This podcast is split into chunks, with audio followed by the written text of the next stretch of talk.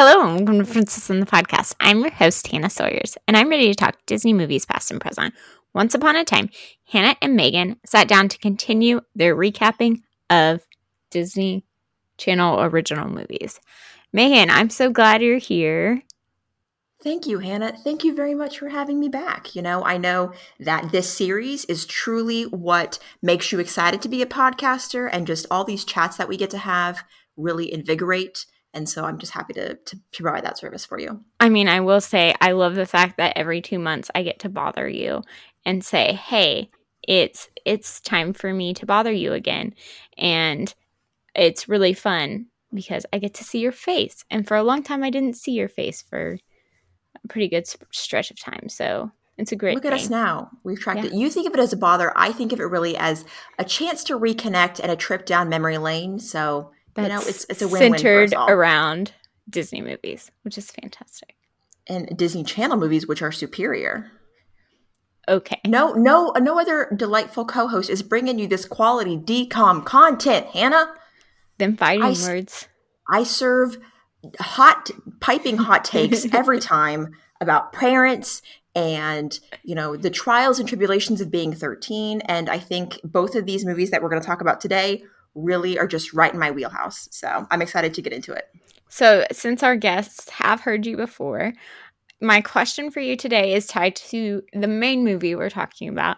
And so, my question is when you were younger, did you ever play mermaids in the pool? Um, no, because I didn't have a pool or access to a pool for a really long time. No, so I was never also like a mermaid kid. Um, I did have a friend, shout out to Jessica, we would play like shopkeeper a lot. Um, we lived next door to each other, and so we would buy things from each other for pennies. Yeah, no, I was never a big swimmer. Water wasn't something that was really important, or I guess not important, but something prevalent a lot in my life. So I was never a mermaid kid. I didn't, I also wasn't like a, a unicorn kid or like a pretend to be anything kid. I think, if anything, I probably pretended that my stuffed animals were Pokemon, um, but that's about it. I think. I have a good unicorn story to tell you off the podcast. So wonderful. I will tell you that in a moment. So let's go ahead and talk about the first movie you're going to talk about today, which is Can of Worms. Yes. So I believe I told you at the end of Zenon that I was going to not make you watch Can of Worms because it is weird. And listeners, it is weird. I had forgotten how strange this movie is. I I guess the, the execs at Disney were like, let's try something different. You know, really, can of worms, aka I did not realize that my actions would have consequences. So off the bat, I went and looked, and this movie came out like three months after Zenon did. So clearly, the release schedule with Disney was wild, and there was no consistency. Um, but basically, the movie opens up to this boy man child who is sending a message out to aliens in the middle of a thunderstorm and off the bat, I was thinking to myself, this is going to go well. And we're going to, of course, we're going to, you know, jump back in time several days to let you know why he is in the middle of a thunderstorm, asking aliens to come abduct him, please. But, you know, you got to have the teaser before you go back. So, a popular movie trope. So, at very first, I was kind of judgy of this kid because I was like, alien kids, really? That's what we're going to do. But, you know, if I'm being honest, he's kind of the other side of the coin from Marnie from Halloweentown. You know, she likes that kind of stuff. This is the alien kid every class has an alien kid. Um, again, I honestly saw this movie once or twice before. It is very, very weird. So uh, there's a computer savvy teen named Mike who contacts aliens. One of them, of course, being a talking dog, and they're welcoming. Welcome, he's welcoming them to kidnap him from Earth because he is tired of living on Earth and he is tired of living up to his parents' expectations. Um, honestly, the aliens are kind of mostly scammers. There's a little kid who gets kidnapped. He's fine in the end. Um, and then in Act Three, Mike can magically speak alien hand language signs. Uh, yes, Hannah with the question. they're they're scammers. Yeah, so he's like, "Hey, aliens, come get me!" And because he opened the proverbial floodgates, lots of aliens come down. There's, you know, an alien who kind of looks like Slimer for Ghostbusters, who is, I believe, a lawyer, an intergalactic lawyer. There is aliens who are trying to sell him things. There is an alien with like this really like I suppose I guess she's supposed to be a hot alien. It's the only lady alien, but you know, she's trying to get him to do like merchandising deals. Really hilarious. there's you know, they're all out there trying to get their cut of the of the intergalactic credits. Okay, interesting. I just was yes, like, so, aliens or scammers? Like, what? Wait. Yeah. And anyone who has sat for the 84 minutes of Can of Worms knows that I'm not lying. Like, they are scammers. Um, so yes, then yeah, again in Act Three, Mike can magically do alien language with this little like stone thing. We don't talk about it; it, it just happens.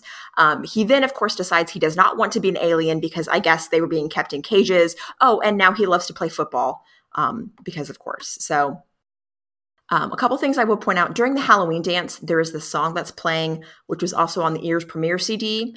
I skipped that song a lot. Obviously, there is not a lot of love for this movie in my heart.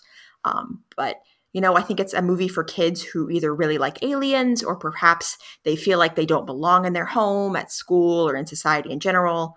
Um, I feel like in the DCOM pitch meeting, the Zenon person went and then the suits were all like blown away. They were like, yes, girl in space, I get it. And then they moved down to the next table and the group like forgot they had to prep something. And they were like, um, aliens, our movie is going to be about aliens. So that's aliens are going to talk. Um, this might have been around the time that X Files was also really big, but they were like, let's get in on that action. So, um, one of the questions I know that you like to ask Hannah is if it's kind of based on any source material. I did find out that Can of Worms is based on a kid's book. Um, it's part of a series, but I think from what I could tell, only the first book is about Mike. Um, the rest of it are kind of like other little aspects, but I have no desire to read it. Um, the internet rabbit hole told me that apparently the author of the book wrote the screenplay. She then got replaced. It was rewritten three different times. The author then came back, and then she had to go to court with the Writers Guild so that she could win sole writing credit for this hot mess of a movie. Um, yeah, it is. It's kind of a movie mess. I feel bad. But Mark Mothersbaugh was, you know, he was back Mothersbaugh bawing the score, um, which I think was a highlight for me. Definitely also had very similar kind of um, notes to the Halloweentown soundtrack that we had kind of talked about in that episode with, you know, kind of the, the, I don't know my musical terminology, but kind of like the, the bopping, the lightheartedness, the, you know, kind of zippity doo dah kind of way of music. Um, Jovial. Which, again, was wonderful. Jovial, that's a perfect word for it. But I do think that if I had made you watch this movie, Hannah, you would probably have immediately disinvited me from the pod and never to be heard from again. So, based solely on your description of this movie, because I did not watch it because you told me, hey, I'm just going to cover it real quick. Because, like, in our like description, you know, me and you are going over DCOMs, right? So we've got to like at least touch on it, even if we don't like go deep dive into it. So I appreciate it. I'm not a big alien person, and so I appreciate that you did not make me watch it. That's fair. And again, I would have loved to have watched Under Wraps, but tragically, it is not on Disney uh, Disney Plus, and I just I'm not a Kirk Cameron fan, and Talking Animals also, so that's why we skipped you, Lucky Dog. But again, it was fine for what it was. Um, I think there are probably some people who maybe it's their favorite DCOM, but again, it's the least favorite one of the ones that we have recapped so far. But um, as I do, I'm going to kind of quickly go over people who were in this movie and other Disney properties they're part of, and then we'll kind of go to our list. So Perfect. Michael Shulman plays Mike. He was a voice of one of the kind of main side characters in Recess. Um, Adam Wylie was Nick, who is the friend. This is his second Disney Channel original movie after Under Wraps two years before. Um, he was in a bunch of different things like Shake It Up, American Dragon Jake Long, um, he was in a Wonderful World of Disney movie, All Dogs Go to Heaven show, some Boy Meets World, all kinds of stuff. Uh, apparently, he has a really big role in uh, Jake and the Neverland Pirates. He was on Pepper Ann. Um, Lee Garlington is the mom. She was in the same Wonderful World of Disney movie as Adam Wylie. Brighton Hertford was the sister Jill. She was in Return to Halloweentown, so we will see her again. Um, the Parent Trap movie and Leave It to Beaver. Malcolm Murdoch was one of the alien voices. He was in Phineas and Ferb, Mr. Magoo, Bolt, Aladdin series, Jake and the Neverland Pirates. Bruce Lanoil was an alien. He was the Timon voice double in the Lion King properties. Um, he was in the Dinosaurs, the Country Bears. Wally Wingert was in Stitch, Kingdom Hearts, Alice Through the Looking Glass, and then a lot of the Avengers animated properties. And then Tara Strong is in so much Disney stuff. She is a queen of voice acting um, and is wonderful. In terms of kind of our um, our regular countdowns, um, how many of these movies are sports? It was a non-sports movie, though he did play football. It didn't really have a major role in the film, so I didn't count it as a sports movie. It was a, um, I believe, Fade to Black, and then Mike, the protagonist, was a male. The other third kind of main lead, um, besides Michael and Adam Wylie, is um, Erika Christensen, who is known for like Swimfan and Parenthood and things like that. So, yeah, again, if it's your thing, if you're a big alien movie or you want to, you know, see a kid kind of grow and become accepted and, and learn to kind of thrive in where he is, Can of Worms might be good for you. But for me, I probably don't ever need to see it again. So I guess I assumed this is a live action film, but a lot of these actors that you mentioned when you were talking about things that they do, these are a lot of animated properties. Is this a live action movie or is it animated? Yeah, it's very much live action. And then okay. I would say, by and large, probably the aliens are either puppets or like one of the aliens is a dog that talks. It has like a voice box. So um, I would say, yeah, probably live action and puppet. Um, I don't watch a lot of Disney Channel now, but I feel like Disney has kind of a lot of animated properties that they do now, especially like kids stuff. So that's probably it's probably easier to get work for Disney doing animated stuff. But one last thing I will mention is after I watched The Thirteenth Year as well, um, I did go and watch three episodes of Christy's Throwback Kitchen, um, starring Christy Carlson Romano, and one of the ones she had was Adam Wylie. Um, who was in the movie, and in his throwback kitchen, he does not mention can of worms at all. They talk mostly about his work um, in other Disney properties as well as Under Wraps, but not a mention of Can of Worms from Adam Wylie. But that's okay. I understand. You know, got to hit the highlights. It's only so long. Yeah, they made cake pops. This is unre- This is unrelated completely, but uh, a while back, Lizzie Olsen did an interview and at the end of the interview like they gave their her the opportunity to you know like be like watch WandaVision. And sh- they were like do you have anything you want to share? And she was like i'm just like really loving life in new york. And so like that's what it makes me think of like i'm not going to promote my work. I'm just going to talk but it, actually what it is is i probably don't want to talk about this work. So the next movie in the disney channel s- series saga. I don't know what the right cinematic universe. That, mm, I wouldn't say cinematic universe, but I would definitely say saga. Yes, pantheon, pantheon. Ooh, the G- I like that word. pantheon. There we go. Featuring Megan Canfield. There you go. Perfect. So the next movie is the Thirteenth Year, which you've referenced a few times. Why don't you give us a storyline for um, the Thirteenth Year? And I've got a few places where I'm gonna like jump in. I've got one that's clearly written, but I'm just going to let you go for it. Of course. Before I do jump into the recap, just super simple. Did you like the 13th year? It was okay. Overall? It was not my it's not like a movie that I would be like, you know what I should watch, you know, like it's not like Hamilton. You know, okay. like I sit down and just turn it on just to watch it. Do Does you think if sense? you had seen it when you were younger, would you have really liked it? So you asked me the mermaid question, but yes, I feel like I did watch this when I was younger. I feel like when we talked about it last time, I was like, I don't know that I've watched that, but watching it now, like it came back to my mind, which it came out in the late '90s, if I remember right. Is that uh, probably early yeah. 2000s? So, probably like, you know, that's my prime Disney Channel watching time. Like, obviously younger end, but I I do remember watching this movie. So yeah, it's um not my favorite, but it's not like I didn't hate it. I didn't fall asleep. I've I've done some really terrible Disney movies on this podcast and this like is definitely not one of them. Wonderful. Solid middle ground. I really liked this movie as a kid. Again, it wasn't so much the mermaid aspect of it. Honestly, probably had some to do with how cute Cody was, but also like I just really kind of dug this movie as a kid. It was okay as a grown up. Um, I think I liked probably Zenon and Halloweentown more, obviously, but I liked 13th Year. So I think it holds up. I think it's really good. But let's get into it. So this movie is going to open up with Big John the fisherman. He is trying to capture Mermaid Mom from the ocean on a boat named Defiance. So in order to help hide, Mom is going to abandon her baby um, not intentional, well, kind of intentionally, but not really. Um, and then Big John realizes, oh my God, it's a mermaid, not a fish. And this moment fundamentally changes him. So Mermaid Mommy goes back to get the baby, but she accidentally put him on a boat where he is promptly found by a married couple, DIYer with tour boat dreams Whit and hippie and anti-vaxxer Sharon. And then mom cannot physically move herself to shed tears while her baby is being, I guess, taken by this human couple. So flash forward, Cody is now grown. He helps his parents with their fledgling tour boat company. He is also an amazing swimmer. And then what is this? Fisherman and nerd nerdy kid Cody. So there's fisherman and nerdy kid Cody saves from drowning are related. And then now he and Cody are lab partners, which is great. So Cody's going to turn 13 years old, which of course we all know is the magic Disney age. It's when your life truly begins. Um, he gets his almost first kiss with his crush Sam. Um, his mermaid mommy also swims up to his house while he is sleeping. She has not aged a single bit in 13 years. Um, Cody wakes up the next day and surprise, he can now zap things and his palms are sticky. Oh, and he is growing scales.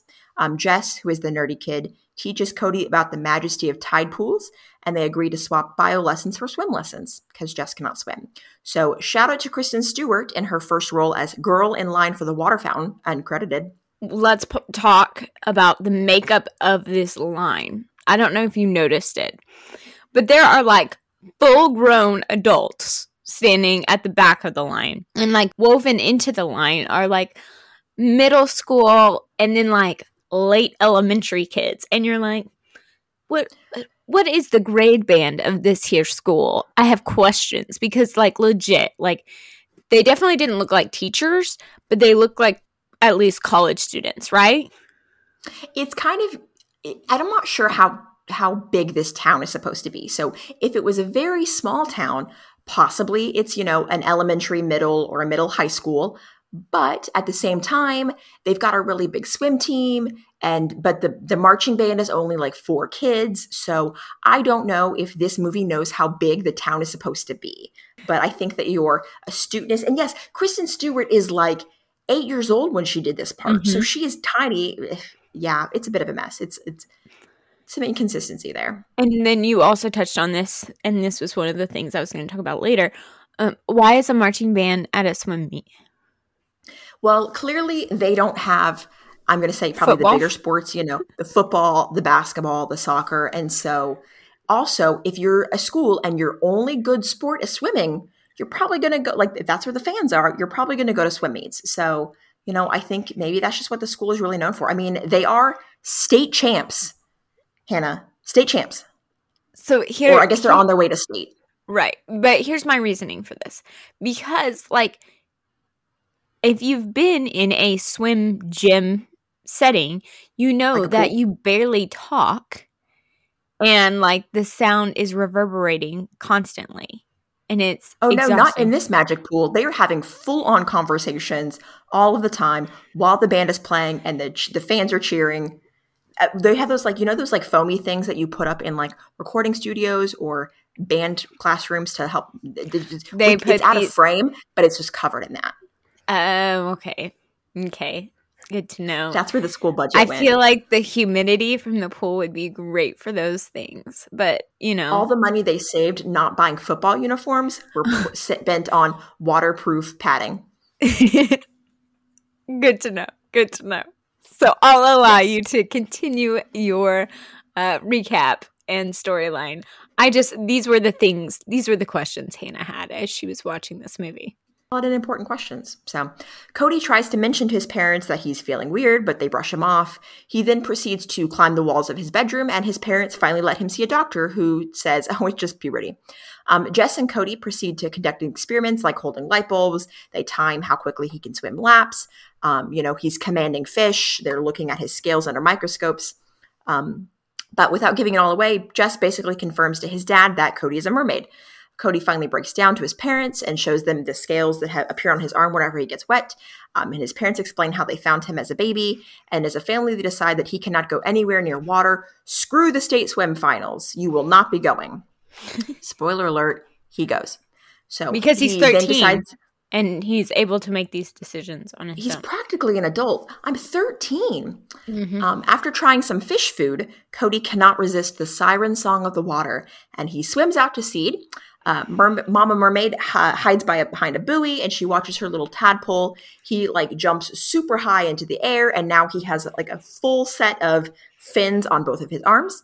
Um, he blows off his kind of girlfriend Sam in like my favorite scene, um, and then sets her basically up for future relationship trauma. He argues with Sean, who is like his frenemy kind of kid, like kind of his friend, but is also kind mm-hmm. of a mm-hmm. jerk for a kid who still wants to pick on Jess. Um, he defies his parents to sneak off to the swim meet. He wins the one race and sets a state record. And oh, yeah, he has a full on set of fins, and the scoreboard explodes at the meet. Uh, Big John and Sean are super suspicious. Sam skis his scales at his house, and she promptly dumps him. Cody swims back out into the water and communicates telepathically with his mommy. Big John sees them and then scares them off and plots to kidnap them both. Sam and Cody meet at the cove. He has a transformation moment where he finally gets his tail fins and is kidnapped slash rescued by Big John, who is still obsessed with catching the mermaid. Like, bro, you need to read the room. Now is not the time. You are a grown man. I digress. Jess falls into the water because I guess he's still never really learned to swim. Um, oh, excuse me. He, he's going to get into the water because he's going to cut the net to free Mermommy, but he mm-hmm. almost drowns again. Uh, John can't save him for some reason, so Cody has to like body roll flop into the water. Oh, Jess is dead, but Cody shocks him to bring him back to life um, after Sam uh, performs some uh, CPR. Sharon and the Mermommy, they have some meaningful eye contact like you and I are having right now through the screen, and she tearfully lets um, she tearfully knows that she has to let Cody go into the ocean.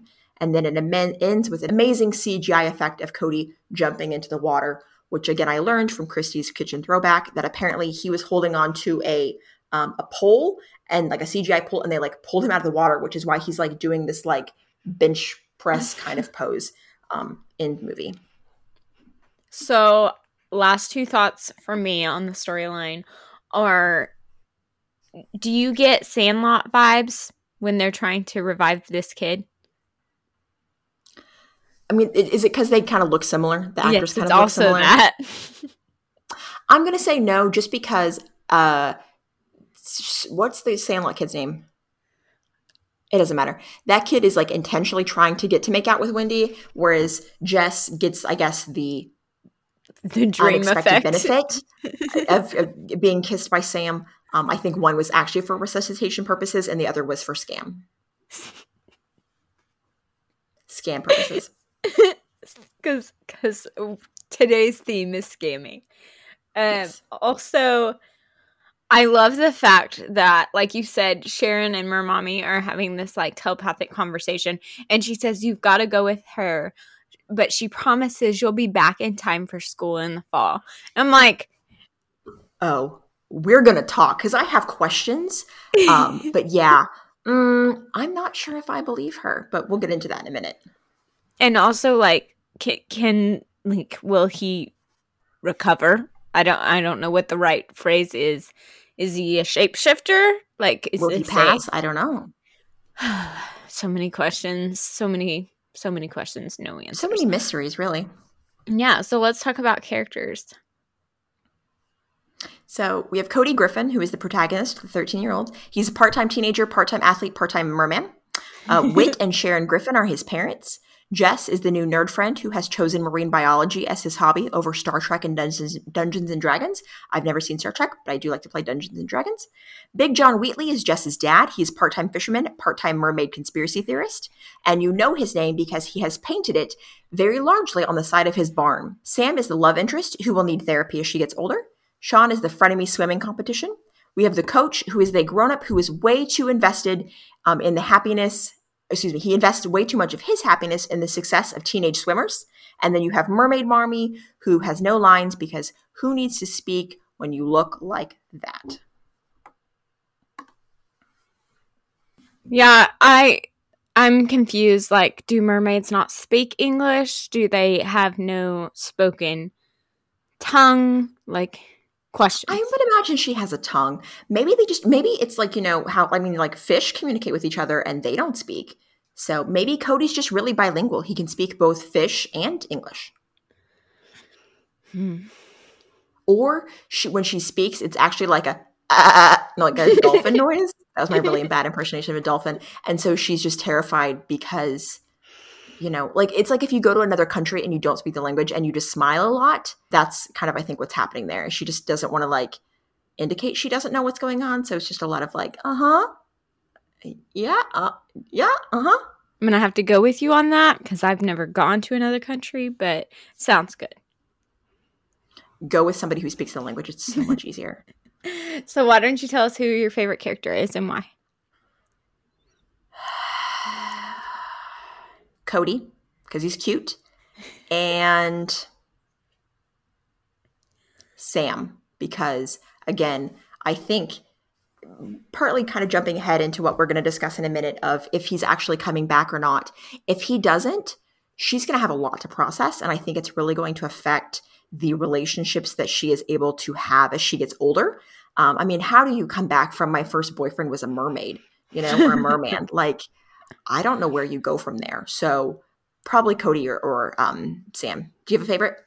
Yes, I like Jess. I think he's a really fun, like quirky kid that's like again, he's a lot like Sam in that he's had a lot of interesting upbringing. And so he's got a lot of baggage as well from that. And it's so interesting that like his dad is a fisherman, but he's never taught his kid to swim. I have questions. Yeah, maybe we don't ever actually see Big John in the water. So maybe, you know, John doesn't know how to swim. He's like, if I'm in a boat, I'm good, but you can't pay me to get in that water. There's mermaids in there. I don't feel safe. What about a pool? Well, Jess gets in a pool and promptly drowns with his tuba. So, well, but I'm saying like, Dad could have been like, "Know what? Well, Water safety, bud. You need to learn how to swim if you're going to be on my boat." Possibly, access to a pool is a, is you know a sign of privilege, and it doesn't seem like that family is rolling in the money because dad is clearly not fishing anymore. He's just looking for mermaids and spouting off his crazy theories to the locals. So, so I no don't one's inviting them over for pool parties. He's not getting invited to a lot of pool parties. Exactly. We just have a lot of regional pools around here. Like you can pay like three dollars to go swim. Did they have those in Kansas when you were growing up? We had like a pool. We had like a city pool. I think I went like three times as a kid. Um, I barely can swim. I barely passed the swim test every year when I was a camp counselor. I failed it one year, so I couldn't go on the lake, but they really needed counselors to go on the lake, so I had to redo it. And I think they just kind of were like, "Yep, you passed. Here's your trip. We're life passed. Good luck. Don't save children. You can't do it." So no, I'm not a strong swimmer. I'm I'm probably mm, I might be a Jess. I'm probably a Jess in the water.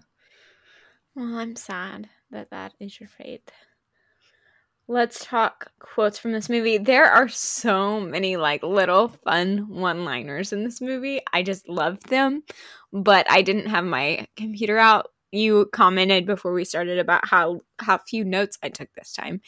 Uh, and it was just because I was trying to you know, just enjoy the movie. Sometimes when I'm watching these movies, I get so focused on taking notes that like I miss stuff. Yeah. And so quotes typically be typically are the only things that I like sit down and like really pay attention to. So I got two, but there are a lot of really fun ones. Like how you came up with Jess's description is a quote straight from the movie. So, what are your favorite quotes? I think for my first quote, um, it's actually the second part of your first quote. So, why don't you ask your first quote and then I'll answer it with my first quote? Okay. Um, so Jess is asking Cody this. So I feel like you're at a water fountain. We need, we need context. And he's been drinking out of said water fountain for a solid minute. I didn't time it, but in Hannah World, it was at least 60 seconds. Oh, yeah. Um, and so Jess says, Do you always drink this much? So I'm thirsty. I've been thirsty lately. That's all you need to say, you know? Why are you coming at me, bro? I'm a little thirsty. Back off. My body's going through some changes. what are some of your other favorite quotes?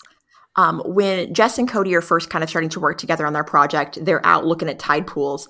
Um, and so Jess is explaining how, you know, what social outcasts do all day because clearly they're not going to pool parties. So, you know, that's just how social outcasts spend their days. Find a nice spot and stick their head in the ground. It makes the time fly and it's good for the skin also very defensive. Yeah. But I loved it. Um, the final third quote I have is um, Cody and Sam. It's right after S- Cody jumps really, really high in the air for the first time, and he realizes that he has these gigantic arm fins. So he quickly gets on the beach. He sees Sam coming, so he jams both of his arms into the sand. And so um, Sam comes up, Hey, Cody, what are you doing? Oh, nothing much. Just sitting and looking. Can I sit and look too? No. No. I mean, no way I'd not want you to sit and look. No way. Just, oh, I don't know. Just the delivery. I, the actor's delivery was just wonderful. I love it. And the quick recovery. Like, he he really does manage that well for a 13 year old. Yeah, no way I'd want you to not sit and look. no way. But he never shows his arms. It's fair. It's fair. So, like you mentioned, mom is anti vaxxer, hippie. 100%. She super, did not get her corona shot. No, no, no. So she says, You know how I feel about doctors. And both the dad and Cody in unison say, We know, we know they're quacks, they're with, with stethoscopes. stethoscopes. That was terrible. But they did it much better than we just did. We because the they couple. were they were live in person. We are not. Um so like that's a great I just love that quote because like y- you could tell like it had been ingrained in their heads. And like even when the dad suggested that they see a doctor, he like hesitated before he said it and then he just was like no. And you know like know this is a battle the ceiling, but we maybe should see a doctor, hon. Yeah, yeah. And you can tell this is a battle that this poor man has fought his I say his entire life, the last 13 years. Like you know, probably before. Oh yeah, Uncle Jet, Uncle Joey does not. That man is a saint. so let's talk sequel. There is not a sequel to this movie, correct? Correct. So what what would you want? I, I put this in the sequel, but I think it's kind of maybe what would immediately happen afterwards. So if more people don't get their abilities and their like features and stuff until they're 13, but baby Cody doesn't drown underwater. Like, what happens to mer babies until they are 13? Can they just like breathe underwater and swim like normal? Like, how does that work? Because, you know, you can't just put a baby underwater, I would assume. Like, how, how, how does that work? What do you think? What are your thoughts on baby Gill breathing underwater? So I feel like we're talking more like in terms of a prequel. Yeah. Well, I don't know if it would be a prequel. I, I don't know. I'm thinking too much. But in terms are you of wanting like answers? You're wanting answers, right? I want some answers. So we you know, I want like a nice a pre- like. We honestly need a prequel and we need a sequel here. What if instead of a prequel or a sequel, it was like a companion guide? You know, like a comic book. Like here's how baby mer people work or whatever. Like Sam and Cody have a baby. Here's how it happens. But I need the movie of what happens like one month after the end, end of the film. So um, Sharon, who says that Cody will be back by the start of the school year because Mermommy told her this telepathically, is she telling the truth or is she lying to spare everyone's feelings? So before we kind of go into it, do you think she's telling the truth and that like Cody will be back, or do you think that she's lying and is just trying to like make it seem better? So here I have a I have a follow up question to your question, and okay. that is, who are you implying is lying, Mermommy or Sharon? Sharon when Sharon says, "Oh, she says she'll mm-hmm. have him back by the start of the school year," and clearly Mermaid Mommy's not going to like respond because she's a dolphin voice. Is is Sharon telling the truth? Does, is that really what she thinks, or Mermaid Mommy told her? Or is she just like lying?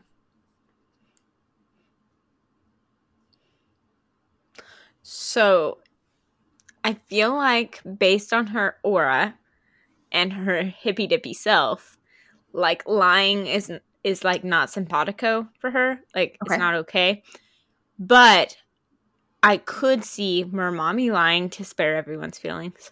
Ooh. And she has no stake in this situation. She can just take she can just take Cody and Cody can come come live with her under the sea and go hang out with Ariel.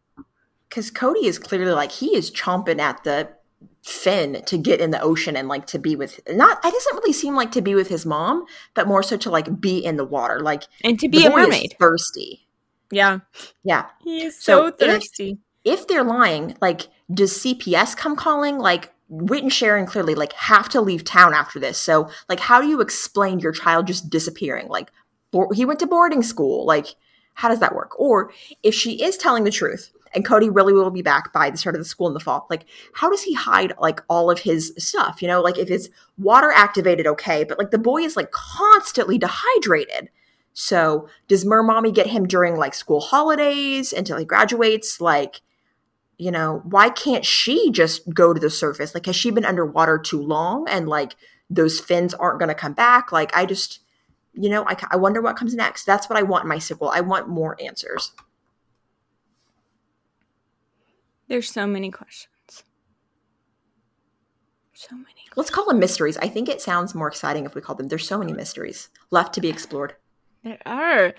And so the question is like like you said, this movie is a good movie. Like I'm apathetic towards it, but I think it's I'm apathetic because there are so many mysteries.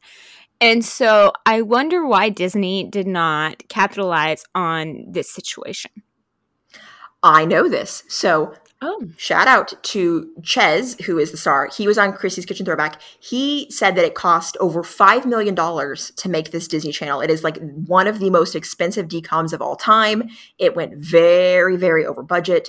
So I would imagine that probably they Disney and he was like telling a story about how he got like flung across a pool on accident with like the stunts and you know almost cracked his head open and I just imagine they were probably like so that was a learning curve, and we do not have the budget or the insurance to do this again. So, no thanks.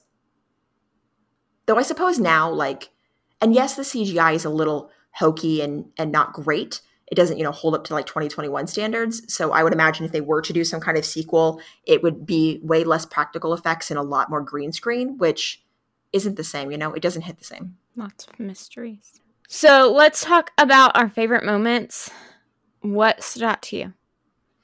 Obviously, Cody in the sand and just him and Sam, their relationship's cute. This is like an allegory for puberty, right? Like this whole movie is about like your body changing and things are happening to you that are outside of your control and mysteries. Mysteries are happening and yeah. Yeah, yeah, yeah. So uh, there is a quote where they say, when you're a teenager, everything changes. So I think that supports your theory. And then I, my favorite moment is he wakes up. For those of you who can't see Megan, because this is not is a all YouTube podcast, uh, she's reenacting the scene, and I love it. When he wakes up the morning of his 13th birthday, he walks into the kitchen, he grabs a carton of orange juice or milk, I'm not really sure, and his mom as he opens it and goes to take a drink. She goes, use a glass, and he promptly drinks it all because he's 13 and dehydrated and a merman. he's really thirsty. That's what I was oh, going for. Uh, he's oh. thirsty. That was a and swing and a miss. it's fine. We don't finish each other's sandwiches. Um, so the carton is stuck to his hand, and like he finally gets it off and then he's like staring at his hands and then his mom sees that he's staring at his hands and so she starts staring at her hands and then dad comes in and like looks at his hands for a minute and then he's like what's what's going on? Like this is this is strange. I don't remember exactly what he says. Am i the only normal one in this family or something like that? Oh, yes yes. And i think the answer is in fact yes yes he is it's very true. Because as we've established, mom is real weird, and then son is a merman or maid or whatever you want to call him. So, yeah, it's just there's a lot of things happening in this movie, and so we we have made it to our final thoughts. What are your final thoughts, Megan? Big John the Fisherman has his own Ripley's like believe it or not barn. Like I, I don't know if they live there or what the deal is, but I was just like, this is unsettling. There are so many pan flute solos throughout this whole movie. Just if you haven't watched it yet, dear listeners, give it a whirl, girl, and just close your eyes and listen and let the melodies of the pan flute sway you and fill your soul. Um, and then obviously the killer ending song that I be changing in my 13th year. Um, also on the Ears Premiere soundtrack, did not skip that bop I don't even know if that's a cool word anymore, but that was a great song. Loved it. Um, and then finally, the third episode of Christy's Kitchen Throwback I watched was with Courtney, who um, plays Sam, and learned that she was in the final callbacks for Zenon, but she lost to Kirsten Storms. So, so close, girl. So close. Not sad any final it. thoughts on your not yeah, yeah kirsten storms did such a great job um any final thoughts from you um no I don't have any final thoughts, so we can go into your actor, actress. What? Yeah. Where are they now? Situation. Uh, Justin John Ross, who played Jess, he was in Recess and Little Giants. Courtnee Draper was Sam. She was in the Disney Infinity Games. Uh, she's in the DCOM stepsister from Planet Weird, so we will be seeing her again. Um, and then the TV show The Jersey, which was one of the like very original Disney Channel shows, actually. Um, Dave Coulier played Whit. He was in the Even Stevens movie, apparently, um, and then the Little Mermaid TV show. Ted Redwin played Sean. He was in the movie Punks, which is not a DCOM. Um, and then Karen Mayuma, I should have pronounced this. Karen Maruyama was the teacher, and she has a lot of one episode arcs on like six different uh, Disney Channel shows. So, Awesome. um, in terms of our running statistics, uh, this is I'm going to call this a sports movie just because swimming features so prevalently in it. So we have two sports, five non-sports. Um, this one also was a nice fade to black after Cody's being lifted in the air, um, and the protagonist is male. So five males, two females.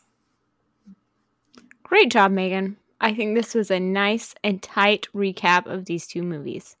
I thank you. You know, I think I, I hope that we are going to um, come an- across another Disney Channel movie that you really enjoy. It's been, you know, a, a few ups I but like a lot Zenon. of downs. Okay, yeah, I- again, a few ups but a lot of downs. So again, I'm hoping that we can um, get you another good one soon. We're getting closer to Hannah's like real Your time. yes, and Yeah, so this is my time. So we are gonna hit oh, some. but we've got some good ones coming up, Hannah.